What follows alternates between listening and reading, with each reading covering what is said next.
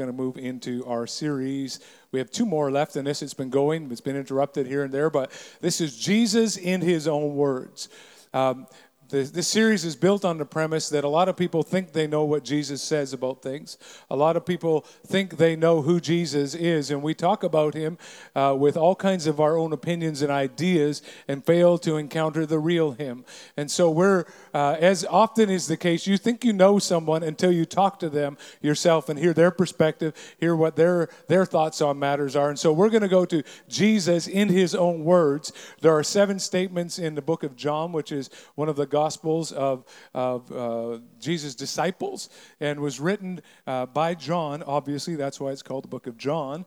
And uh, so we're here with Jesus in his own words.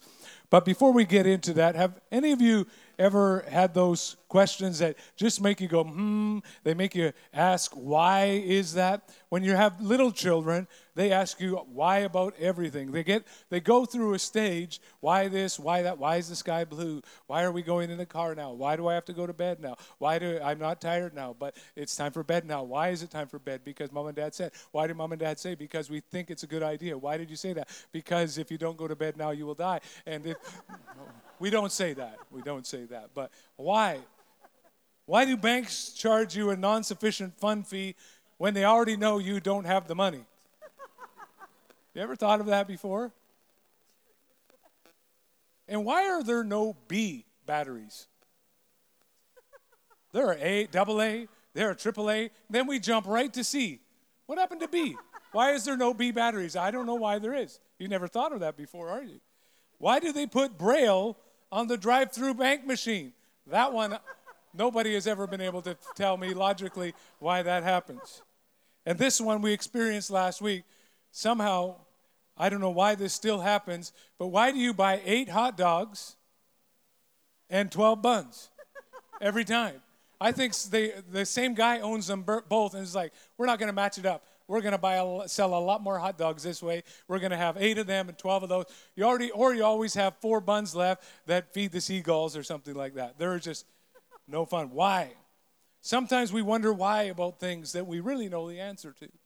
Why do you get a ticket? when you're driving too fast?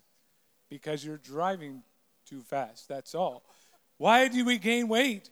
Well, we eat poorly and we don't exercise. Many times there are things, though, that we don't know the answer to that leave us asking why. A number of years ago, uh, when I lost my job, suddenly was asked to leave, I didn't know why the whole big story. I know what the story was, but I didn't get it. I didn't understand why it was happening.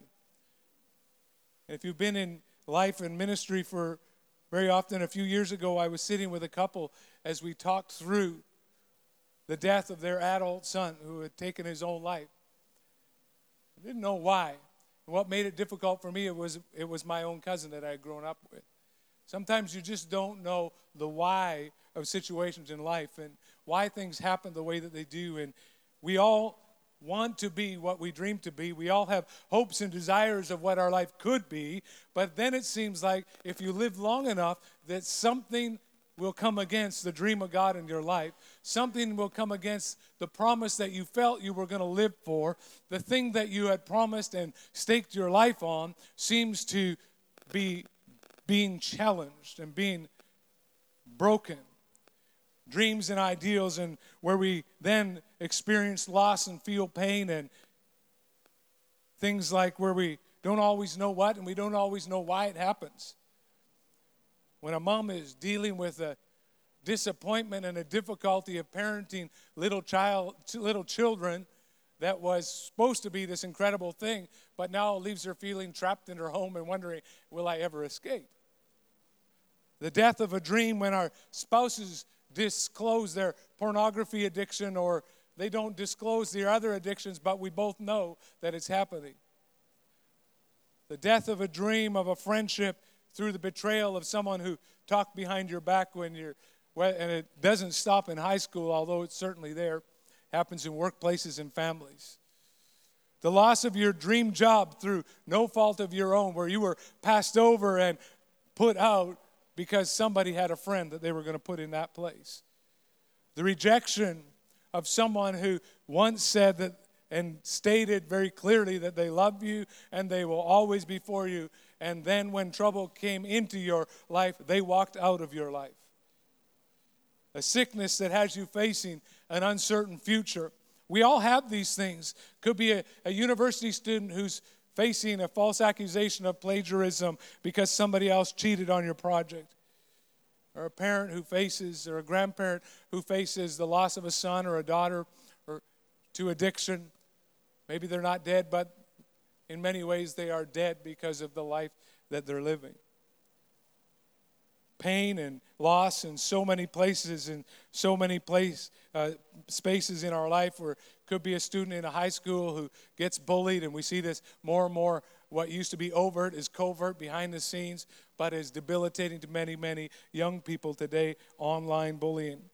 And the ripples that go out from those moments, because the moment comes and it doesn't just stop there, it begins to ripple out from your life. And it affects you in ways that you didn't anticipate. It, uh, it causes you to withdraw in ways that you never thought you would. And the impact that seems to go far beyond the disappointment and the discouragement that lingers far longer than the moment that it happened. The confusion and the frustration that comes out like a geyser at the right time and it just blow up and yell and scream at somebody. The anger and the feelings of frustration that linger and the emptiness that you feel. And someone has said this that uh, depression is just anger turned inward where you're angry at life and you can't express it. You don't know how to express it, and you don't feel capable of expressing it, and it goes inward at some level. What do you do when it tries your courage, where you're, or when your heart is so hurt that you've withdrawn and backed away from what the life that you once thought was yours?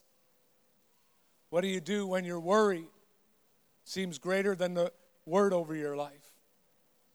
When the pain that you feel is more intimidating than the promise you once knew? How do you handle situations where fear has debilitated you and faith has faded away? Feelings of emptiness that linger like the foggy mist of an October morning, seeming never to lift. And as Christ followers, we turn to the Bible. And this morning, I invite you to turn to John chapter 11. It's a story of, of a if you've grown up in church, you might have heard this story before the story of a man named Lazarus. Lazarus, uh, we hear a bit about him in, in the New Testament. He and his sisters, Mary and Martha, were seemingly good friends of Jesus. He spent several times, it's mentioned that he spent time there. And it's this story that is for everyone that has ever been defeated, discouraged, and wondering why. It's a story for the one who looks up sometimes to feel the bottom. It's a story for the spouse hanging on. It's a message for the one that wonders if there is a way forward. It's a lift for the anxious who feels afraid of what the future might bring. It's a challenge for the arrogant who think that they've got it all together. It's a comfort for the one who's waiting to find the way forward. And it's a, here we come into this family, and I'm not going to I'm going to read a few verses, but I'll refer to it more than read it. But you can follow it in in John chapter 11. There's family that seems to be made up of all unmarried siblings: Lazarus, Mary, and Martha. Um, I don't know, but perhaps there was no Christian mingle. I don't know what was going on, but all of them, or here they were, hanging out together. Uh, Jesus hung out with them, though. See, Jesus isn't really worried the status of your relationship. He'll hang out with you. Doesn't matter whether you're succeeding in the in the, what everybody else thinks is an ideal family. Jesus comes into those families and, and sees the hope and the potential of each and every one of us, whatever our family situation is broken, alone, single, married, doesn't matter. He's in there in the middle of it all. That's just for free. But here we were, and we come to a few verses in, and Jesus was ministering somewhere. And He's doing his thing, which is he went around doing good, healing all who are oppressed of the devil. He's just teaching people to follow God. And, and he gets a message from the sisters, and they say, Your friend Lazarus, the one who you love, he's very sick. And Jesus does this interesting thing. He says right away, He says that this is not a, a sickness unto death. God's going to get the glory out of this. This is just a little side note when I was preparing. But when the unthinkable happens, you have to do more than shrug your shoulders and shake your head. When things roll into your life that you never thought would happen to you, you have to learn how to posture yourself right away. Don't wait till it overwhelms you. When the news comes in, you have to right away, I call it getting on your front foot. You lean in in a new way.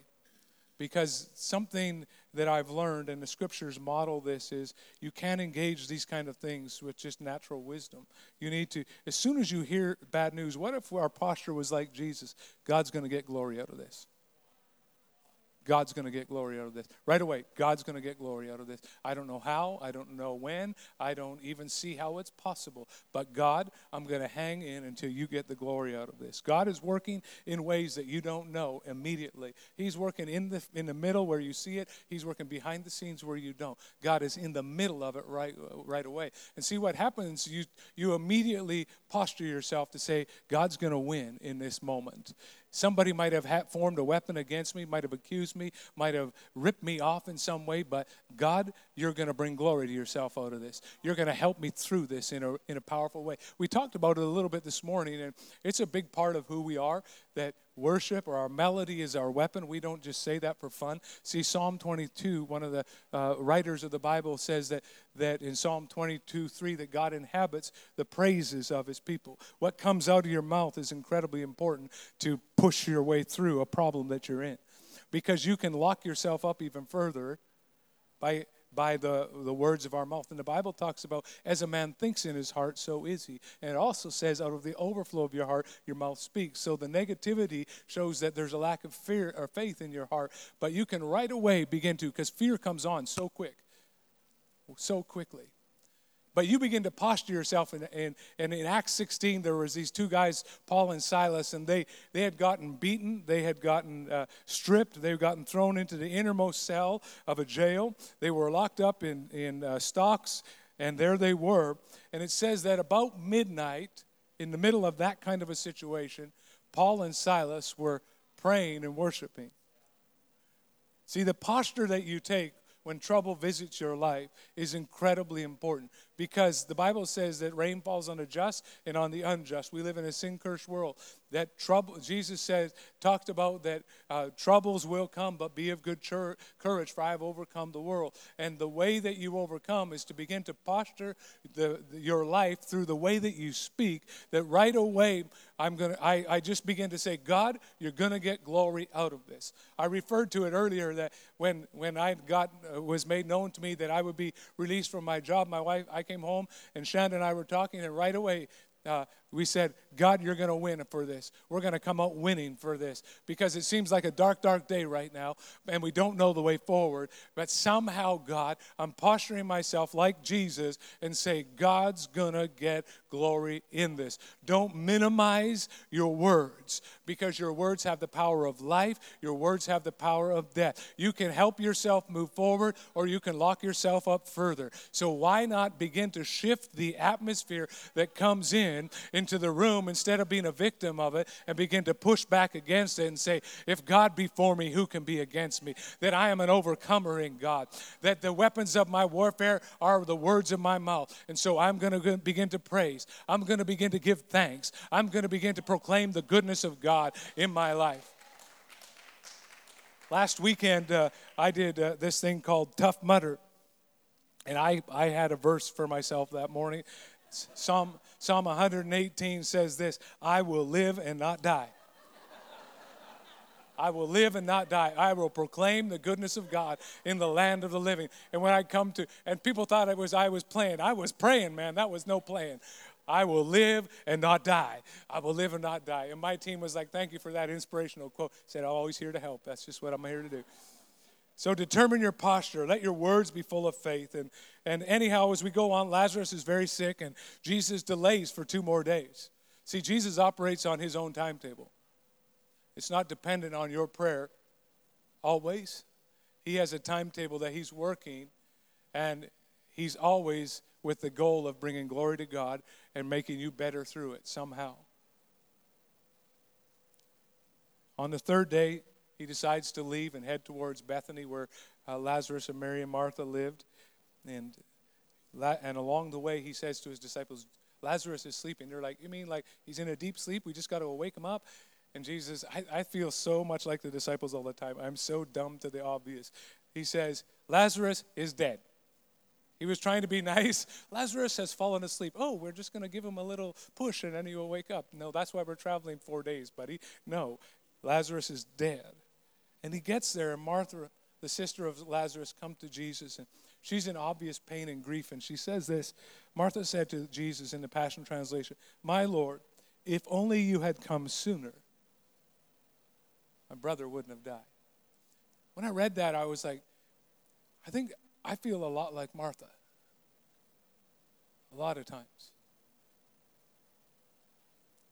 Isn't that the question we've all asked at one time or the other? God, if you had done what I had asked, if you'd shown up when I asked for you, we wouldn't be having this conversation. If you had given me that job, if you had healed my friend, from our perspective, it's too late. We know what should have happened if we were God. We don't see anything good coming from this in any way. You had one job. It's kind of what she's saying.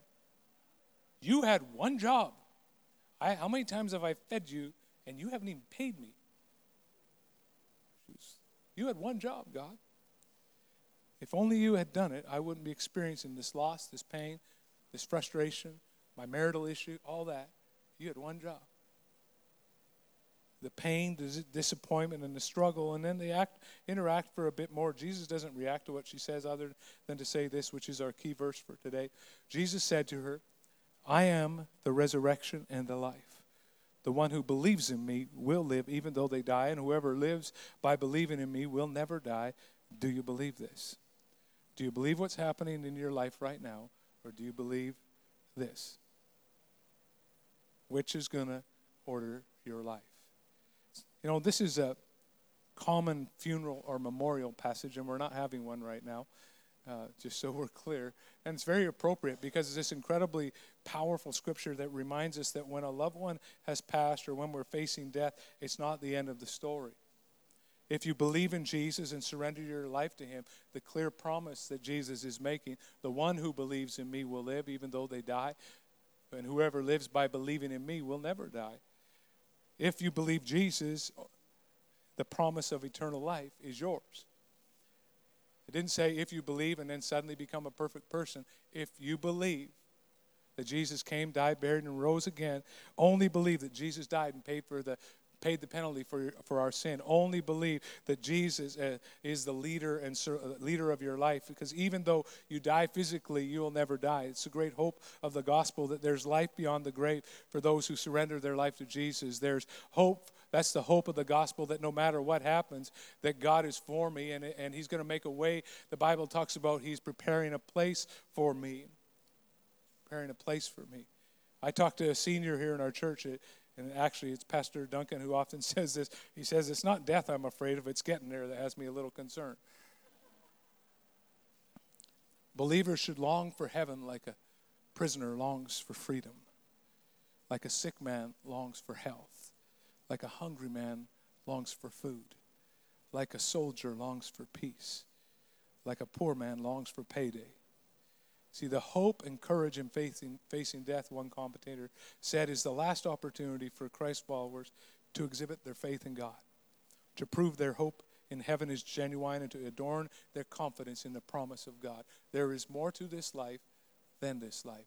And one day, the Bible says, we will meet Jesus, whether it's in the air, whether it's when we pass from death to life, in a moment, we will see him. We will see him. He's returning one day for a church. He's returning for us. Some of us will get there ahead because we die, some will be caught up with him. There's more to this life than this life. I, I might have told you this before, but my grandfather, uh, probably in his mid 70s, uh, was diagnosed with Alzheimer's or dementia of some kind. And got worse and worse. Alzheimer's is one of those terrible things. Shanda's dad also passed away from it as well uh, just a few years ago. And it's one of those terrible things that you die slowly in front of someone. And my grandfather got to the near the end where he could not even talk anymore. He didn't recognize anybody, and and my grandma told me this story that she was sitting at the end of his bed uh, one day, and she's praying for him and praying for him, and she felt like God, through the Holy Spirit, said to her, "Will you let him go?" In other words, will you let him go to me? And she wrestled with that because even even though uh, he could not communicate and all those, it's still her husband of uh, 50 plus years, almost 59 years. And uh, in that moment, she said, she just, she said, I wrestled with it, Craig, for a little bit, but then I, I said, okay, Lord, your will be done, and I release him to you. She said, she said shortly after that, the man who uh, could not talk suddenly sat up in bed, like up, stretched his hands out like this, like he was looking off into the far off, and said, Mama, Papa, and began to name his siblings that had gone before, who had passed away and knew Jesus. And Ray put his hands out like a welcome, and then the man who had not spoken suddenly, and then he falls back, and within 45 minutes, he had passed away. There is more to this life than this life. You need to be ready so that when your day comes, because let's be honest, we don't know if our day is today. And I'm not I don't want to lean too hard into that, but it's very clear here in the text that your hope for tomorrow can be solidified in Jesus. You don't have to wonder, you don't have to be concerned. You just need to trust in Jesus. So, we continue on in the story. That nice light interlude. So, continue on. Mary, the other sister, comes along and she basically says the thing, same thing. If you had only been here, my brother would not have died. And then when Jesus looked at Mary and saw her weeping at his feet and all her friends who were with her grieving, uh, the Passion Translation says it this way He shuddered with emotion and was deeply moved with tenderness and compassion. Where did you bury him? Lord, come with us and we'll show you. They, the, the tears streamed down Jesus' face. Jesus seeing Jesus weep caused many of the mourners to say, Look how much he loved Jesus. And yet others says, Isn't he the one who opens blind eyes? Why didn't he do something to keep Lazarus from dying? The tension that we all feel all the time. Confusion, anger, frustration. Yeah, God loves me, but what shouldn't be this way? Then Jesus comes and moves forward. He says, Roll away the stone. See, back in those days, they would hew um, or carve a, a, a tomb out of, out of the rock out of a and make out of a cave or enlarge an animal cave or something put a rock in front of it and seal it up to keep the smell and the in and the animals out. And so jesus says roll back the stone. And martha says uh, it's been four days and i love how the king james says it and he stinketh. Kind of an understatement. After four days with the middle east heat he stinketh they take away the stone, and Jesus calls out in a loud voice, Lazarus, come forth. St. Augustine said, it's a, the reason why he said the name Lazarus was otherwise the whole graveyard would have come out. come forth! Very specific in his address in that moment. Take, and Lazarus does come out. They take the grave's clothes off of him and let him go. Side note, though, I I don't, I don't know that it was that. I think, though, that sometimes in the middle of our story, we think that God has forgotten us. And it's moments like this that remind me that God knows your name. God knows your name in the middle of it all. You're not a number to God. He sees you. He's not waiting for you to come into some place of being acceptable enough. The Bible says that while we were yet sinners, Christ died for us. He loves us. Uh, he knows your name in the middle of the addiction that you're battling. He knows your name in the middle of the anxiety that you fight off at night. He knows your name when it feels like everybody else has forgotten yours. He knows your name when you feel overlooked and unseen, and He's calling your name today again. He's calling your name again. Because when He calls your name, everything changes in your life. You have to respond to His call. But when He calls your name, the thing that held you can no longer hold you. When He calls your name and you come walking, your life will ever, forever be altered. It doesn't matter whether you've known Him. See, we almost all of us, not almost, all of us have moments in our life where we come to a new season where God gives us an invitation and calls us out of our comfort zone into a new zone. And every moment we're faced with that like a line will we step into it or will we stay where we are? And so, whether it's salvation or whether it's an invitation into a new season that's uncomfortable for you, into a place that you're not familiar with, your response when you say yes to Jesus is things that once stopped you begin to drop off of you. Things that once held you back no longer hold you back because the purpose of God is not over just because you're locked up in a cave of discouragement and despair, that there's still good things in front of you that God has for you. Things are not done just because you're older now. There are things that God could still do through your life as you respond to Him afresh in a new season. You might have had so many things that you blew up in your life that you wish you wouldn't have do, but God is again just like Lazarus calling you out of with out of the grave clothes to say, "Will you respond to my word to you today and say, God, whatever it takes, I'm going to follow you with all of my heart, with all of my soul, with all of my strength." When he calls your name to start living a little bit more selflessly instead of selfishly. And in some ways this story is like the novel we all want to read. There's difficulty, there's great loss, and then the hero comes in and saves the day, and everybody goes home happy. And it's a great story. But not every story ends that way. And we'd be remiss if we didn't acknowledge that, that not every story ends this way with physical health or being brought back to life. And here's the other thing Lazarus was brought back to life, he died later. So God does miracles and God moves in powerful ways, but the miracle of bringing someone back to life, we have about 10 different passages throughout the Bible, and that's why it's called a miracle, not a usual.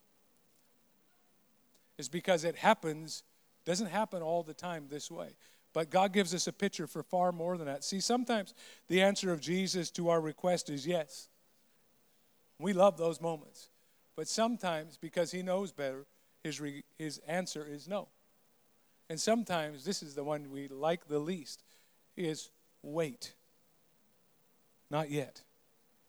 See, there was a king in the Old Testament by the name of Hezekiah, and he had been told by the prophet, better watch my time, had been told by the prophet, uh, You're going to die, get your affairs in order. I would like that guy to come over to your house? Hey, I thought we were good. You want to come over and watch the game? Uh, yeah, just a moment. Be- pass the popcorn. Oh, get your affairs in order. You're going to die. Oh, okay. Well, hope they win today then. And off we go. But the Bible says that he laid on his bed, turned his face to the wall, and wept and said, God, give me more time. And God graciously answered him and gave him 15 more years. Wow, wonderful. Then there was another king by the name of David who had a baby that was born and was not doing well and was, was dying. And it says that David got on his face and fasted and prayed and, and he was asking God to move, but God's answer in this, that moment was no. We don't know why, it doesn't give commentary on it. And when David heard that his son had died, says he got up, washed himself, put lotion on his face, went and worshiped, and then he sat down and said, I'm going to eat now. And his, his people were so confused. They say, when the baby was alive, you were fasting and praying, but now that the baby is, is passed away, you're eating. And he said, listen to this. It's a powerful statement. He said, why should I go on fasting? Can I bring him back again? I will go to him, but he will not return to me. See, the point is, in other words, God's ways are God's ways, God's timing is God's timing. He has plans and purposes that we don't always understand. Even in death, despite its sorrows and sense of loss, there's still hope. There's still hope. If you've lost someone, the beauty of the gospel is, I will go to them. I will go to them. I may not see them again on this side, but I will go to them. That's the hope of the gospel, the beautiful hope of the gospel. And we've seen incredible moments where God has given his yes in a powerful way. We had a, uh, our friend Bill who had a little baby that was being. Uh, they thought would not survive even up to being born. And uh, I loved it. And when that baby, we prayed and prayed and prayed a couple of years ago for this baby, and he was born. He was born healthily. He, they brought him to church, and we we saw the the fruitfulness of prayer. We saw our friend. Uh, that a number of weeks ago, probably six months ago now, more, uh, was lying in a hospital bed, not expected to live. And I love it when I see him here on a Sunday, hands raised because God touched him, the miracle working power of Jesus. See, our posture is the, the power of Jesus in you is greater than everything that can come against you. Jesus said, I am the resurrection and the life. And it's not over until He says it's over. It's not done until He says it's done. So when something comes against me, I begin to lean in. I begin to move forward in a way that is not passive, but is very active, and begin to say, God, would you move? Would you do what only you can do? Whatever we're going through, whatever we're uh, go have experienced, He can cares for you, his deep love. He is the one, it says that he wept with them. He, that's the if you're in uh, John 11, where it says Jesus wept, he was weeping like tears running down his face. He feels you. In uh, Psalm 23 and verse 4, it says, Yea, though I walk through the valley of the shadow of death, I will fear no evil. Why? Because you are with me. You're not around me. You don't just know what's going on. You're with me in the middle of it. I don't know what you're doing here. I don't understand why it had to happen this way, but I know that you who began a good work in me will be faithful to complete it through me. His empathy, He's working all things together for the good of those that love Him. That means when I surrender a situation to Jesus, He can begin to work in that in a way that only He can work.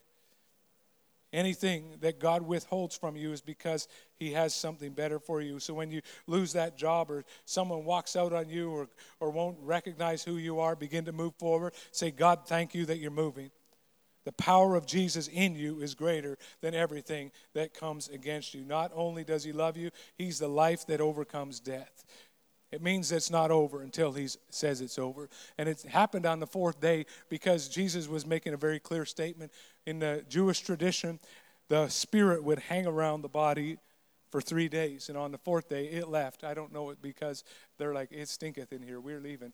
But I don't know why, but so Jesus coming on the fourth day was not by accident. It was for him to say that when it looks impossible, when you think there is absolutely no way out of this situation, when that family situation cannot be restored, let me work in the middle of it. I can do things that you think are impossible. The situation may stinketh. You might not see a way out of the financial hole, but Jesus is not over or done with it yet. You might be so discouraged that you don't know how you're going to move out of it. But even even to know today that God is not finished with you yet. You might be picking up the p- broken pieces of your life and dreams because of your marriage blowing up on you through no fault of your own or maybe because of what you did. But God is not finished with you yet. It's the story is not over. He did this for Lazarus and he can do it for you because death is defeated. It says to every one of us that Jesus has the power to conquer all things. Death could not hold him. The grave bowed before him and together we begin to move forward in the power of God. The see it was this kind of resurrection power that that missionaries said, I my life is not my own. My life was hid with Christ in God and begin to expand into areas that nobody uh, thought that they could do it. They begin to break through into areas and share the gospel. Missionaries and people that built hospitals, that started schools, that helped the poor because the power of the resurrected Christ was within them. And the power to heal the sick, the power that restores cities, the powers that renews marriages is the resurrection power of Jesus. She might have rejected you but no matter what, God is still for you. You might be struggling in the addiction, but God is still for you. You might not know what your son or daughter, if they're going to make it, but God is still for you and moving on your behalf. You might have felt a loss that nobody should have, but God is still for you. He's moving. His resurrection power is going to flow through you, and everything that the enemy intended to do evil in your life, God can turn it around for your good and for His glory. That's the resurrection power. Not only is the power that overcomes death, He's the life that enables us to truly live life. 1 Corinthians 15 and 55 talks about the resurrection and the implications of what it means in our everyday life. It says this So, death, tell me, where is your victory? Tell me, death, where is your sting? And it goes on to say this But we thank God for giving us the victory as conquerors through our Lord Jesus Christ, the anointed one. In other words, because of the resurrection, I am a conqueror in this life, not only in the life to come, but I can live differently in this life that no matter what comes at me, I can live differently in this life. The power of Jesus in me is greater than everything that has come against me. And look at this in an age of anxiety. So now, beloved ones, stand firm and secure. Live your lives with an unshakable confidence. The resurrection power of Jesus is not just a moment on the cross or in a when Jesus rose from the dead. That same resurrection power can live in you. Jesus said, "Do you believe it? Do you believe it? Do you believe it?" When you, everyone else is struggling to know what to do, the power of Christ in you is greater than everything that comes against you. When everything that you trust in is being shaken and rattled and you're wondering, "How am I going to make it through?" The power of the resurrected Jesus lives in you. When you have lost hope in what's happening, the power of the resurrected Christ lives in you. He is the life. He doesn't just live one day, He lives today in you. He is the source of your power to live life, to become all that He has called you to be. So if, it, if you're in a place of loss, not knowing your way forward, Jesus is still for you. The resurrected Christ is still working today. If you're in the middle of a marriage that you don't know how it's going to survive, let me tell you, it won't survive without the power of the resurrected Christ moving and living in you. It's not just another good idea and, and having a communications course, although you should probably do that. That you need the power of the resurrected Christ to live in you and through you. The addicted ones will not be set through free through some more teaching. They need the power of the resurrected Christ in us. We can't change a city or renew families without the power of the resurrected Christ. And believe me, we need more of Him and less of us. We need more of His power, less of our power. We need more of Jesus and less of anything else. He gives you the life power to endure. I love, I think it's the book of Peter that says, everything that you need for life and godliness is found in Jesus. I can do all things through Christ that strengthens me, Philippians says. Greater is he that is in me than he that is in the world. The power of the resurrected Christ. In the waiting and in the wondering, be encouraged. He is the resurrection and He is the life. So you hang on. Don't you run out of that marriage until you've fought every battle that needs to be fought, not with your spouse, but with the powers of darkness. When you stand and begin to declare, it's not over until it's over. And I'm going to raise the sound of my voice and say, God, I need you in the same way. You are the resurrection and the life. So, into this dead area of my life, bring your life. Into the call that I thought was all finished and done because I blew it again and again.